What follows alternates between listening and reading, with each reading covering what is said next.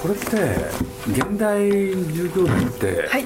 何巻まであるんですか、16巻まで。やっぱり16ですね。16です。なるほど。じゃあ全部持ってんだ。お父様は健在なんですあねはいもう元気に。まあ僕らね漫画読んでた世代なんで。はい。大体おいくつぐらいの時に住居伝同棲時代の時代だもんね。そうですね。だから多分1972,3年。まあ当時僕もまだ漫画を読む世代。はい。人生劇場とかね、姿三四郎とかね、まあ、そういう柔道が出てくるやつ、あの割と好きだったんですよ。俺でまあこの「重教伝」っていうのを見た時にねえそれもそういう柔術柔道を扱いながらはい。なんかそれまでのとちょっと違ってたんでそこが新鮮だったですよね。鈴木敏夫のジブリ汗まみれ。今週は60年代以降の劇画ブームの全盛期を飾った劇画家の一人バロン吉本さんについてお送りします。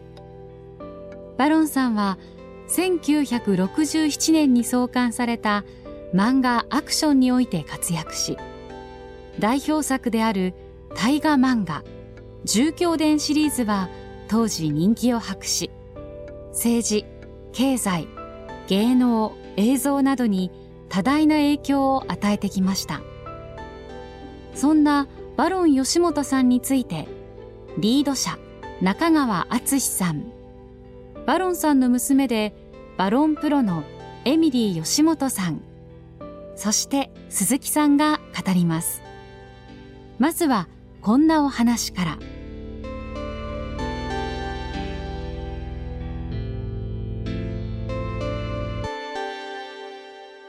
東京へ出てきて何しろ一言で言うとお父さんの敵を打たなきゃいけない、ね。本来ね、はい。ところが東京へ来ていろいろやってるうちにその本来の目的を？見失う。見失うっていうのが忘れちゃうんでしょ？そうですね。そこに惹かれたんですよね僕。もうそれがねやっぱりそれまでのねこういうなんだ柔道ものっていうのか柔術ものっていうのか中で、かつてなかったんですよね、はい。でそれがなんて言うんだろうな。実にこのね主人公っていうのか、あの転々としてるっていうのか、ねあの冷静じゃないですか、はい。そのね自分が出会うものに対するある距離、はい。それが見ててこの主人公に惹かれましたね、うん、だから最初重教伝まあね僕どうやって読んだか分かんないけれど、とにかくこの3冊まあ何回読んだか分かんないぐらいこの3冊読みましたね。だから3冊だけちゃんとねあれしたんですけれど読んできたんですけれど持ってきたんですけれどね。これはじゃあ当時からお持ちの単行本で。ほう。ほうだから今読む汚くなってるような気もするんだけれど。ねえ。いやだからなんかもうちょっと開くと破れそうな。でまあ当時これ漫画アクションでしたっけ、そうです。まあ、漫画アクションっていうのが非常にねいろんな面白い漫画をいっぱいやってて、はいその中の一つだったんですけれどまあ単行本も買うけれど同時に、まあ、雑誌も読んでましたよね、でまあ何しろ「小連狼」だとか、はい。い、ろいろやってて、まあ、当時すごかった、うん。で僕自身がね会あの会社入って、でまあ多分ですね73年、はい。ちょうどこの漫漫画が出た頃単行本が出た頃僕もね漫画雑誌のね徳間書店っていうところで、漫画雑誌をね徳間書店で創刊することになって、そのメンバーの一人になるんですよね。それもねありましたよね。でそのまあコミックコミック通称コミコミって言うんですけどね。でまあそれやるってことになって編集部を作るっていう時に全部で5人かな。といっても現場で本当に働くのは34人。そうですか、でメンバーが全部集まったでしょ？はい。そしたらねあの編集長がね小金井っていう人だったんですけれどまあ劇画ブームっていうのか漫画ブーム？っていう中で徳間書店も作るんだと。はい。でその編集長がね「ところで」って言ったのをよく覚えてるんですよ。よく覚えてるっていうのはねこの中で漫画詳しいの誰なんだっつって。そしたらねまあ詳しいっていうのか、まあ、僕はずっと読んでいましたって手を挙げるでしょ？そしたら他の4人誰も読んだことないんですよ漫画を そうですごい時代なんですよ。要するに大人が漫画を読む。で僕が一番年下だったんだけれど大人が漫画を読むっていうことがなかった時代、ほん。で僕は段階の世代でねその大人になっても漫画を読む第一世代で。でそういうことで言うとまあね物心ついた頃から、まあ、小学校入る前から漫画っていうものをねずーっと読んできて。ほんでまあ何しろ漫画あのなんだアクション漫画アクションっていうのは青年向けのね雑誌だったんでだから大人になってもそういうものが読める、うん、これでね僕その編集部でねまあみんなが集まってね、要するに何にもないわけでしょ、はい。じゃあどういう本を作るかとかなんかになってね そうするとねその誰が書くかも何も決まってないんですよ、うん、でただね最初の編集会議でねまあその小金井さんっていう人が要するにまあなんか特徴がないといけないっていうんでね。彼がね東映っていう会社とすごい親しくて。で当時東映っていうところは薬剤映画全盛時代、で薬剤映画の、ね、監督にシナリオを書いてもらってそれで漫画を描く。っていうね企画だったんですよ。これでねどういう本にすべきか。ね。って言われてね。これでまあみんな漫画読んだことないじゃないですか、これでじゃあなんだ鈴木お前しか漫画読んだことないんだなって、ね、編集長も大体漫画読んだことないんですよ。すごい編集部でしょすごい。ね？すごいですね。でねまあとにかく手塚さんぐらいは知ってたけれどあと誰も知らないわけですよ。ね？でまあ僕らはそうやってバロン吉本さんとかこうやって読んでてそういうの知ってるわけだけどバロン吉本って言ったってね誰も分かんないんですよ。はい。でねそもそもどういう漫画がいるんだっていうね。のんびりした時代ですよね。ああ。そしたらねその編集長がねじゃあしょうがねえなとみんな読んでないんじゃ。で敏夫君はもう僕2年生まだ、はい。お前は考えてみるかって言われてというかもうみんな僕より年上だから俺ね僕しかいないんで。俺で僕ねその時にね偉そうなこと言うんですよね。偉そうなことっていうのはねやっぱりあのやっぱり商業主義なんだからね雑誌は。売らなきゃいけない。でね僕が言ったのはねまあ多分ねまあ雑誌作るって言ったら連載ものをねで将来単行本にしなきゃいけない。俺であのー漫画家はね漫画は本数は大体10本でしょうかと。ね、で漫画っていうのはというか偉そうなこと言ってね。まあ隔週だったんだけれど1624残2っていうのがあるんだけれどとか言ってそれ折のねあれでそうなるんですけれどね。ほんで喋ってたらね、まあ、今の編集長がねじゃあお前がやれと。ほんで僕はねまあ皆さんにねとにかく今流行りのいろんな漫画家さんって言ってもとにかくみんな読んだことないから何も知らないからとにかく僕はね考えなきゃいけなくてね大変なことになっちゃったんですよ。そうありえないですよね。入ってねすぐ2年生が 全体のね内容を考えるっつって。そういう面白いことが起きてね。これでまああの映画監督の方はそのねあの編集長がいろんな人を東映と親しかったんで、ね、誰が書くかっていうんで当時のね有名どころがずらっと並ぶんですよ東映の。それこそ後に仁義なき戦いをやる深作さんとかねこれで中島貞夫なんていう人もね、まあ、書いたしね。それから網走番外地をやった石井照夫さんとかね、そういう監督の方は監督の方になるとねみんなも少し知っててね ああいつはすごいとかね。ただ漫画の方は分かんないっていうね。そういうね変築な編集部で。これでまあその時に、まあ、実は僕がねまあ本当若気の至りですよね。10本連載をやるとしたら8本はベテランに書いてもらうべきじゃないかと、力のある人に。俺でねそんなことやってしかしそんなことやってたらなかなかその雑誌として活性化しないから。2人は新人を起用、で8対2でね組んでそれで雑誌をやっていけばねベテランが頑張る中でその新人たちもねめきめき実力を発揮するんじゃないかと。なんていう方針でねこれでまあ一番最初まあこれはちょっといろいろあったんですけれどジブあの徳間書店とまあ関係があった石森章太郎なんていう人にもね書いてもらおうとかね。まあ当時ねいろいろあったんですけどよよ横山正道なんていう人もねすごかったしね。そうですか。そうなんですよ。実を言うとその時僕バロン吉本さんの名前も出してこれでこあのお願いもしたんですけどねあっさり断られちゃって忙しいから。そうだったんですね。そんなこともあったんですよ。ほ んでまあ原作があるってやつだからそれもねお嫌だったかもしれないけれど後に親鸞なんかねあれ原作があるからあれなんですけれど。これでねまあちっちゃい漫画もあったんですけどね当時だからあのちょっとね笑えるような。でスタート、でやったんですけれど見事にこの雑誌がですねいまだによく覚えてるんですけれど、まあ、なかなか最初からそんなに部数は出るもんじゃないと、うん。俺で編集長がねまあ24万部だと。はい。その24万部っていうと今すごいでしょ、今はそうですね。はい。ね？すごいで当時ね大したことないんですよ、あうん。まあ、雑誌っていうのはね30万は咲いて売れないとなって、で24万でやろうって。でやってみたらね売れちゃったんですよ、でなんでかって言ったらやっぱり並んでる人が、それでまあ僕なんかもね後に、まあ、手塚さんとかねそれからジョージ秋山とかいろんなね長谷川芳生ちゃんなんていうのも書いてもらったしねいろいろあるんですけれどほんでねしばらく続けてったんですよ。そしたらね、まあ、だんだんね部数が減ってくんですよ。でこれねやっぱり最初に立てた僕の方針、まあ、ベテラン人で大事なとこを抑えて、ね、若い人にねあのチャンスも与えると。そしたらねあのベテランってねちょっと手を抜くんですよね。ね。で新人はねそのベテランかって並んでるでしょ？そうね萎縮しちゃって思いっきり力を発揮できない。でねまあ半年もしないうちにねなんか苦境に陥るんですよね。でこれね僕のねなんて言うんだろう。すごい編集者として勉強になったことなんですよ、そうまあ今そういう言葉流行ってるから言うとねやっぱり上から目線で作るってダメなんだなって、うん。でやっぱり雑誌っていうのはそういうもんじゃない？もっとね地べたに這いつくばって作んなきゃいけない。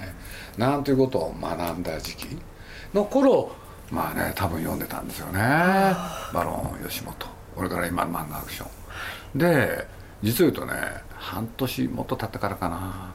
部数がね24万からね20万ぐらいまで減ってくるんですよね。ほんでこれをなんとか立て直さなきゃいけないっていうんでこれでねあのこれまた僕偉そうにねやっぱり読まなきゃ話にならないと。で何でもいいから読んだ方がいいって。でまあ半年ぐらい経ったところでみんなも少しは勉強したんですよね。で次に僕がねまたこれ偉そうにね方針を出すんですよ。あのやっぱりなかなかねさっきの話であの雑誌作りそんな簡単ではないと。そうベテランはどうしてもねあのそういうこともあるし若い人は萎縮する、だとしたらそれをね打破するためにはねあのごちゃ混ぜのね婦人がいいんじゃないかなとかなんか言っちゃってね。俺でね僕こういうふうに言ったことよく覚えてるんですよね。あの皆さんね一人ねこうやっていろいろ読んできて僕はこれが面白いってそういう漫画をね自分の好みで趣味でそれをねあの提案しませんかと。これで次の編集会議までにねそれを課題にしましょうと。というんでねあのそのね読み始めて半年の人たちに好きな漫画好きな漫画家をね上げてもらうっていうね。そうするとね面白かったですよね。いわゆる漫画をよく詳しい編集者だったら絶対選ばないような人がねどんどん出てくるんですよね。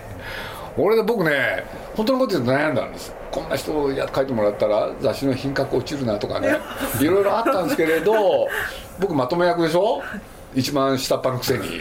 でもこれしょうがないなと思ってねその人たちを起用したらやっぱり売れるんだよね、そうするとねやっぱりビッグネームだけで本が売れるわけじゃない、うん。なんていうことをね学んだ本なんですけれどだからまあ従業伝その他ねいろんなシリーズがあって昭和から戦争の時代も、ね、明治から始まって、ね、大正昭和、うん。そこをね一貫してやってったわけで。途中からね僕はやっぱ好きだったのはヒロイン。あ。ちなみにどなたのヒロインが？あかねちゃん。これってモデル誰ですかね？吹雪純当たり前だよね。そうですね。ね。吹雪純さんの顔をねモデルにしてそのヒロイン描いてんだよ。でまあ僕実を言うと吹雪さんの大ファンで。そうですか、で後にね彼女と出会うんですよね。仕事で。じゃあ中京で読まれた後に。のだいぶ後ですね。だいぶ後。まあ晩ね。でジブリの作品にも出てもらう。だから僕何かとね、まあ、みんなには言ってなかったんですけどね。何かと吹雪さんをねご指名して。それでジブリの作品には出ていただくっていうそういうことやってるんですよ。たんですそうそれなんかもねまあエピソードの一つとして言うならばあえて結びつけるなら、はい。やっぱりこの状況でが非常に大きな、なるほど。そうなんですよでなきゃだって僕あのテレビもねほとんど見たことなかったし持ってなかったしそんなことわからないわけですよ。ただねまあ馬野さんがね彼女をモデルにヒロインを描く、うん、いいんですよ。ね。ありがとうございます。だからどっかでねね本物に会ってみたいなってなったのよ俺は吹雪さんの前絶対言わないけどね。あそうですか。え何言われるか分かんないよね。仲良くなっちゃったんですよ、すごい仲いいそうですよね。一貫してねなんかこうやって柔道とかさそういうのやると強いわけじゃない、ね戦争行っても強いんだけどさ。強いんだけれどなんていうの？質実剛健からちょっとずれるんだよね。ね。でなんかあのちょっとずっこけたり。はい。ねそこら辺がね可愛いわけよ主人公として、でそのキャラクターってねこの「住居伝」シリーズを支えたのはやっぱり主人公像。ほんでちゃんとねあのおじいちゃんから息子そして孫に至るまでなんかね血が本当につながっててね何が変わらないかって言ったら性格が変わらないんですよ、で常にねいろんな事件その他に対処する時冷静沈着なのよ。ね。はい。でこれがね俺好きだったの、うんだから俺影響を受けてんですよ。ほんでね普段は冗談ばっかり言ってんのよくだらない。まさに鈴木さんですね。だからものすごい影響を受けてるんですよ僕。はね。でまあ細かいエピソードその他はともかくとして。だから本当はね今回ね時間があるんならこれちゃんと全部読んでもう一回それをね体験したいなって、うん、ほんでまあとにかくね僕あの自分のねベッドのそばにこれずっと置いてあるんですよ。ベッドのそばいまだに、うんほん。で漫画で置いてあるのは住居伝シリーズだけなんです。そうですか。そうなんですよ。本当にこれ嘘じゃなくて、うん。だからこのキャラクター好きだったんですで僕のルーツで言うとねルーツで言うとお父様はもしかしたらある映画の影響を受けてる。と僕は思ってるんです勝手に。これ想像ですよ。はい。トム・ジョーンズの「華麗な冒険」って映画なんですよ。でねこの主人公のね性格がちょっと似てんですよね。主人公の性格に。60年代ですけどね。はい。でこれはまああるね本を小説を映画にしたものでアカデミー賞まで取ったやつなんだけれどでまあ実を言うとテテナシロででその人のね恋と冒険はい。これを描くっていう話なんですけれどこいつがね女の子が好きなんですよね。俺でねいざって時はちゃんとするわけ。なるほど。ね。俺でいてね常に冷静沈着。でね正義と寛容の心を持ってんだよね。柔らかい男。そう。なんですね。だから僕はね、まあ、お父様の年齢から考えても、はいその映画をもしかしたら。だから例えば姿三四郎ってね、はい。真面目一方の男で、うん。言ってみればね高倉健さんみたいなんですよ、はい。あの冗談も通じない、うん。でもこの主人公たちはみんな冗談が通じるでしょ、それってねそれ前の柔術もの柔道ものにねなかった特徴な大きな特徴なんです、ゆえにねあの僕はねそう思ったんですよね、だから僕の中でいろんなまあね映画のキャラクターその他こうやって見てきたじゃないですかで日本のものもいっぱい見てきた、ほんでねそういうことで言うとなんて言うんだろう。あの住居伝のこの主人公像ってねちょっと日本的じゃないんですよね。なるほど。大陸的。いそうでいない？うん。だから僕なんかはそのねさっきのトム・ジョーンズの華麗な冒険っていうのはイギリスなんですよ、そういうのもねある影響があったんじゃないかなと勝手に思ってました。なるほど。で僕はそのキャラクターが好きだったしねだから僕の中ではさっきのトム・ジョーンズとこの住居伝というのは非常に一直線につながってて。だって他にねなかなかいそうでいないんですよ。だからそういうふうに生きてみたいなと思わせてくれたね。ついこの間あの松田優作さんの父の作品について述べてるインタビューを読む機会があったんですけど、その中でもその、まあ、父のこの住居での主人公をはぐらかしの精神だと言っていて、その正義例えば先ほどあのおっしゃられたような行動感柔道に妥当ではい。上京してきたのにそれをいつの間にかこう全く違うような目的のためにも進むようになっていくというそういうところも何が正義で何か悪かとか自分が正義になるかもしくは反体制なのか体制側なのかというそういうところに収まらないキャラクターというところであなるほどなと今よりこう腑に落ちたところが。初初期のね生きる目的、はい、それがどっか行っちゃう人でしょ、うん、あ好きでしたね、うん、成り行き、うん、だからそういうことで言うと松田優作っていう人もまあある種のそういう時代のヒーローとして、やっぱり面白かったですよね、で松田優作そのものがやっぱりこのねバロン吉本さんの作る主人公像のなんか近くにいた人っていう感じがするから、で、まあ、役者さんでいうとねそれの元は原田芳雄ですよね。あの人もそうだったから、うん、うん、なんていうのかな。セリフの言い方なんかもねその原田芳雄の初期のやつなんて、まあ、日活のねニューアクションってやつなんだけど例えばピストル持ってるとするじゃないですか、はい、そう下っ端のお兄ちゃんたちがね「兄貴それって本物ですか?」決まってんだろう」って「おもちゃだよ」っていう そのはぐらかしなんだよでもよく出てきますよね。そう。いう描写が。だからだって今のやつパターンでしょ？一つの、はい、だから僕なんかもね結構それねいまだにねだからなんていうのかな？仕事プライベートを含めて。なんかその辺のことをよくやってるっていうか。そうですか。そうなんですよ、うん、でさっきのやつを言うとさっきのトム・ジョーンズもちょっと似てる、うん、うん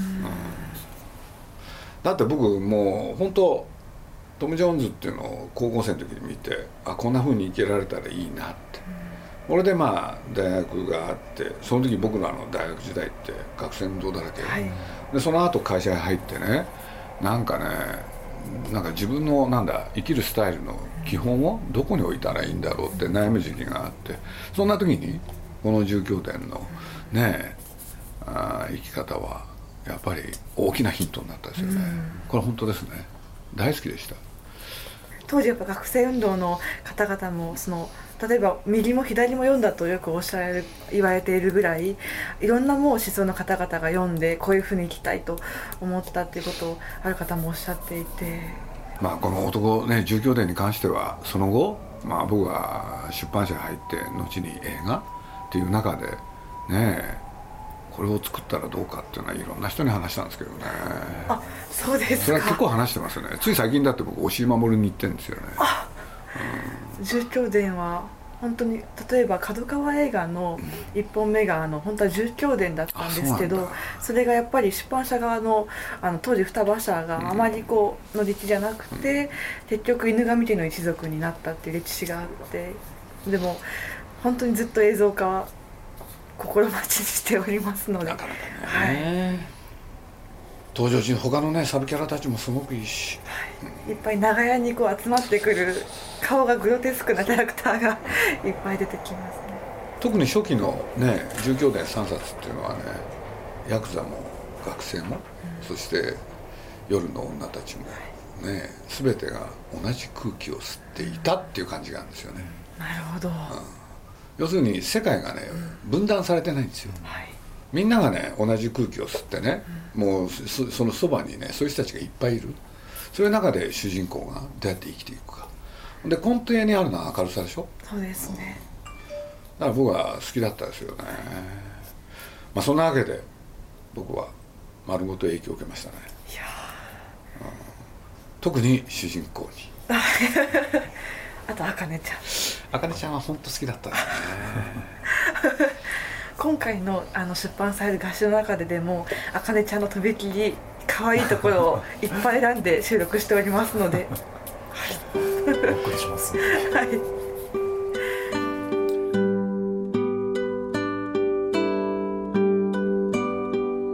バロン吉本さんの50年にわたる画業をまとめた初画集バロン吉本画教伝がリード社より発売中です。ぜひ一度ご覧ください。だからねあのなんていうのかなこの何年この何十年、はい、人は前向きにね生きるべきだって。